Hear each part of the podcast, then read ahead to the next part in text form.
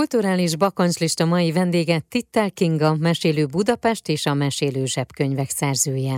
A Mesélő Budapest rovatunknak a házigazdája. Lehet ez egy hosszú lista, lehet ez egy rövid lista, lehet ebbe külföld, lehet ebbe Magyarország, bármi, ami a bakancslistára felfér, és amit szeretnél kipipálni. Szóval neked mi a kulturális bakancslistád?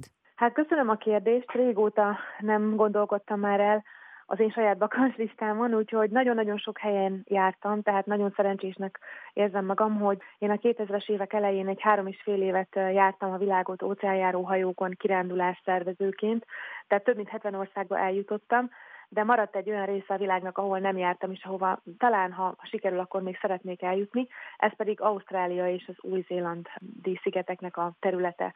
Úgyhogy ez, ez mindenképp ott van a listámon.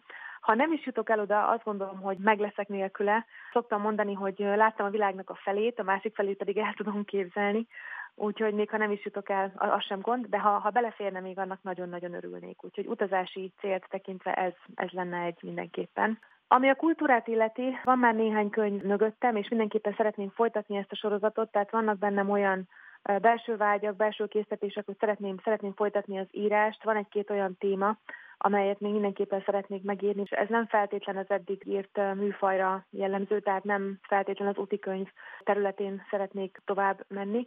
Úgyhogy ez mindenképpen ehhez még nagyon sok anyagot kell gyűjtenem, és nagyon, nagyon sok helyre jó lenne eljutnom.